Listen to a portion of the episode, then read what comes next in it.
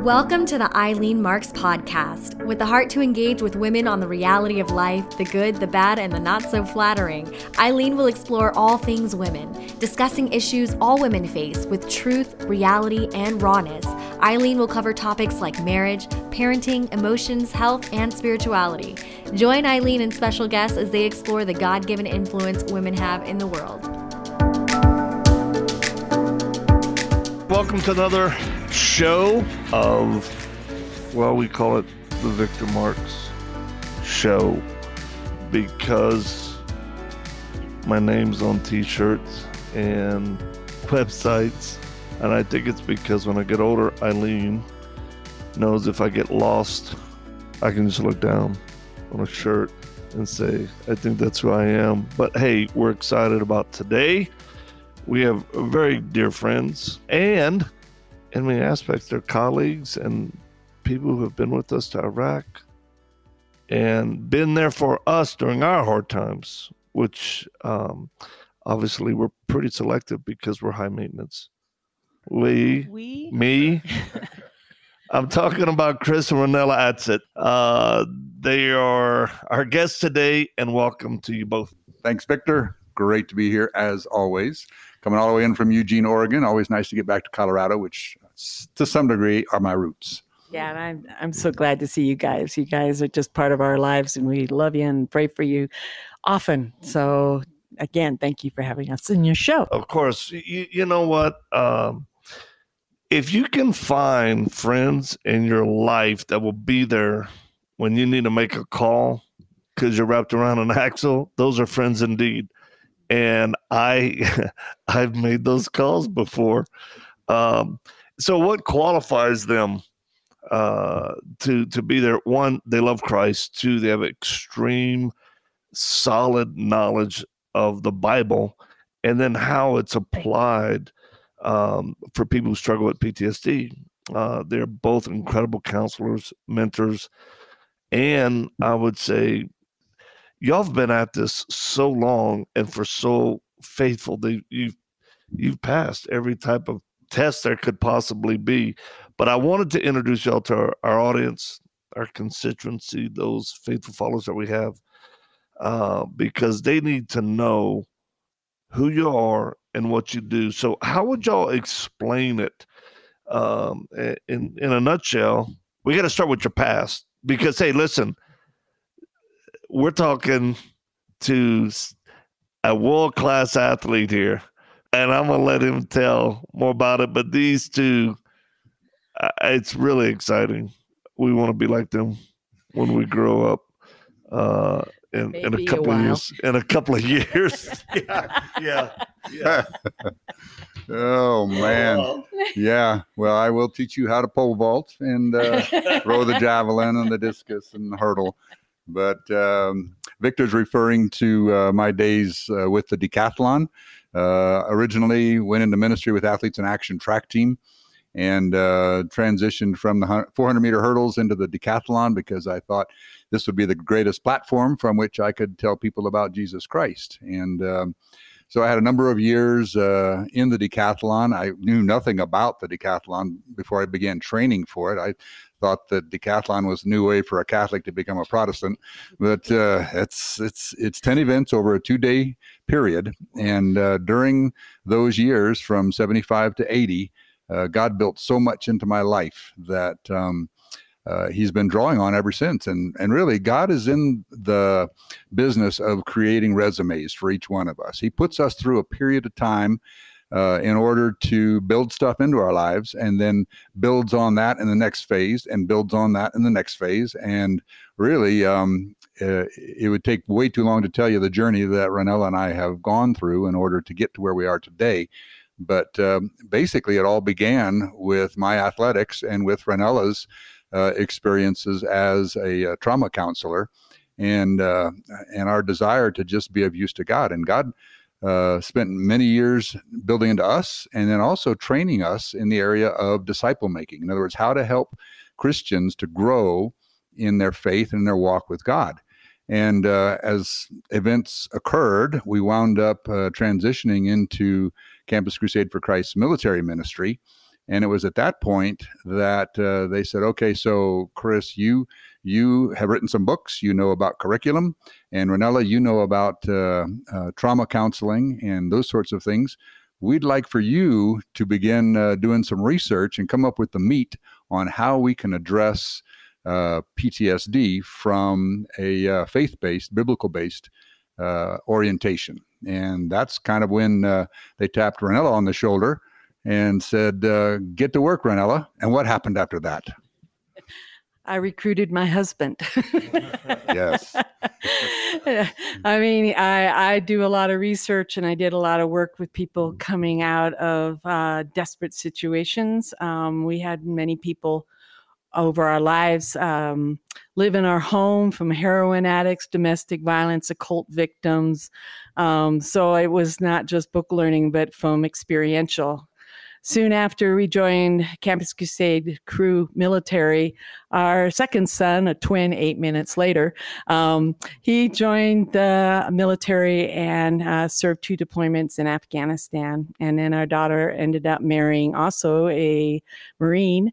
And our other twin son became a first responder. He's a, a firefighter. Listening to this, uh, one of the things I love about it is y'all have made it. I mean, in a world of ministry machine, it's been a lot of people fall, people that we didn't even expect, right?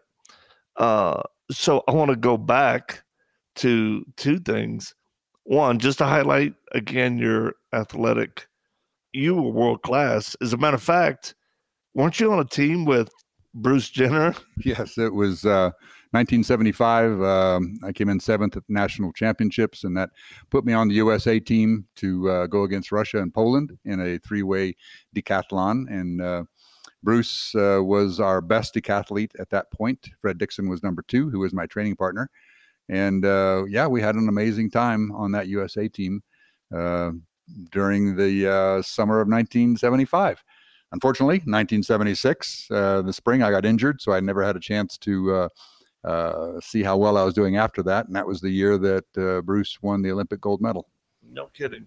So, did you actually ever beat Bruce Jenner before that? Well, as a matter of fact, I did. That was it was in that 1975 national championships, and uh, uh, I beat him. But uh, one of the main reasons I beat him was that he no heighted in the pole vault, so I got zero points for that, and uh, I got a lot more than him, so it worked out okay okay, so I think I'm starting to see a pattern of where the pain and suffering started with Bruce. Uh, he never recovered, did he? Never. Shame on you. Uh, so the second thing I want to talk about is discipleship. That's almost a bad word. I mean, you don't hear it anymore, and then it's like, whoa, discipleship. Y'all really believe in this in order to I mean, y'all aren't mere Christians, I would say, but y- y'all really are followers of Christ. And to use that term, I want to be a disciple. When we got born again, we would say we're born again more than just Christians because of what that represents. Now, you don't you don't hear the term born again, that that's obsolete typically. But disciple, why is it so important for people listening or watching to go, why should I be a disciple? I'm a Christian. I have faith in Jesus. Let me be. Well, one of the main reasons is that's what the Great Commission of Jesus Christ is. When last one of the last things he said before he ascended into heaven was, "Go therefore and make disciples." And the word disciple means a learner, one who learns by use and practice, resulting in a transformed lifestyle. And so uh, that's the objective of God for every Christian. And uh, most Christians kind of look at the whole idea of discipleship as, ah, well, you know, if I want to become a missionary or a pastor, maybe then I should think about being a disciple, you know. Uh, but otherwise, uh, as long as I've, I've got my um, get out of hell free card and uh, got my eternal fire insurance, I'll just carry on business as usual. And as a result of that, uh, many Christians they live lives of defeat uh, as far as bumping into dead ends and, and frustration and difficulties and sin. You can't tell much difference between them and a, uh, a non-Christian. And so our point is we want we want Christians to be able to understand what the abundant life is that Jesus Christ means for us to have. And uh, when I came to Christ as a freshman in college, uh, I had some amazing disciplers and amazing fellowship, and I grew like a weed during those four years. And I thought that was normal. I thought everybody who became a Christian received a mentor. And I found out that was extremely rare. I guess my objective in life has been to make that more normal. And what was interesting was when Rahnella and I began studying this whole area of, of how to address post traumatic stress disorder, we realized that many of the things that the quote experts, whether they're secular or not, recommended that would help somebody to be cured and to heal from their PTSD was basic discipleship principles. And so, as we put together the Combat Trauma Healing Manual and When War Comes Home and First Responder Healing Manual and the other curriculums that we've done for uh, Reboot Recovery, basically what we did was we highlighted Christian discipleship principles and made sure that that wasn't bringing any red flags to the secular psychologists and uh, and it's amazing what how God has used that basic principles. And and Jesus was the rabbi. He was the teacher. He had his talmidim, which is his disciples, and so much of um, the psychological research and everything that people heal from trauma in small learning groups and and that's why we eventually started getting into more into the small learning group model because that is a discipleship model that Jesus followed because there's that small group is where you can really pour into people's lives and meet them at their need. Well, and I want to uh, remind our listeners that you two went with us to Iraq. And Victor and I were talking about this the other day. So you were both in your 60s and you had you had no problems going into the heat of what Iraq was offering right after ISIS. You guys not only teach it, you live it. Because your your guys' role over there was to help people understand trauma. And I know, I mean, we all had opportunities over there. In fact, Rahnella, when we were talking with the Yazidi girls, I was not prepared for that. And I mm. started crying, and you looked at me and you go, Eileen, don't cry. Not right now. You and you you said this is not the time. This is something that you I know helps so many of the women over there, but also those who are leading them. And same with you, Chris. Both of you um, are in this realm. And I mean, this is a hard place to be in because mm-hmm. you live it day in and day out. But you you guys have taught us so much as a couple, but also as we do this ministry in trauma. I hope those of you listening and watching are now starting to get a flavor. We're talking to two of our mentors, uh, which we don't really call. There's very few people we address like that uh, because friendship is the basis of our relationship but these are two folks that we turn to regarding marriage, regarding hardships, uh, especially when Eileen is just uh, fighting. Yeah. when she's back on the fighting circuit, the underground, I'm like, hey, she's back in the pit. Help me. Although she's making money. No, uh, it, it's so. Both for being there for Victor. uh, yeah, they could. Y'all need to write a book just on the Victor crazy stories. Uh, uh, y'all could do it. But here's one of the reasons why we love and respect you guys is y'all do live this abundant life. I mean, here y'all are at the, the training center. You pull up in a truck and a little RV, uh, uh, fifth wheel, uh, or four and a half, and and I'm like, y'all are staying in a parking lot, and I'm like, uh, how about y'all just stay here at the training center? We have uh we have accommodations. And Rahnella's like, bless God, a bed and eh, running water. So, but but this level of commitment and y'all don't see this as sacrifice and suffering. It's an abundant life. And Rahnella, I'm gonna tell on you, you a wild woman. I'm telling you, you right? Amen. I mean, you are a full throttle go for it, Jesus gal. God taught me long ago that life is an adventure and um, we can hold on to our lives, protect it, but that's not living. That's protecting your lives. And um, one of the things we just heard from a pastor friend that we met on our trip out here was he said that one of the biggest idols in America now is the idol of security.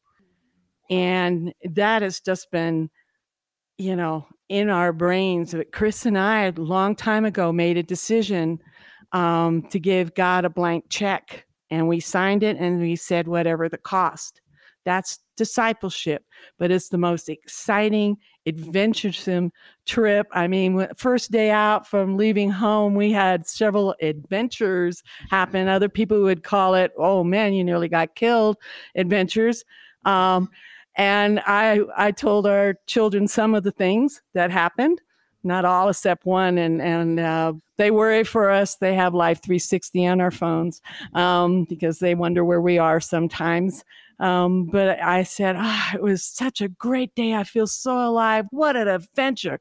And of course, our son goes, you know, the one in Afghanistan, our veteran, um, he says, typical mom. She just, you know, you could have a choice how you face the hardships in life. And if you see them as part of your story, um, and that this is just a small part of your story compared to all of eternity, we get to share our stories in heaven. Our stories have meaning, they have purpose. Your trauma has meaning and purpose. They're part of the bigger stories. When you read stories, what do you read? Your novels aren't going to be all nice little romantic things. There's no trial, no tribulation, no stresses in relationships, no danger. It's the the really good books are the ones that had all of that and more. And that's our lives. So I guess that's the reason why I just come out rolling with the punches or whatever life brings because it's part of our grand adventure and and God's going to use it for good. And I know that Victor and Eileen, you're the same way. I mean, you you guys do not shrink back.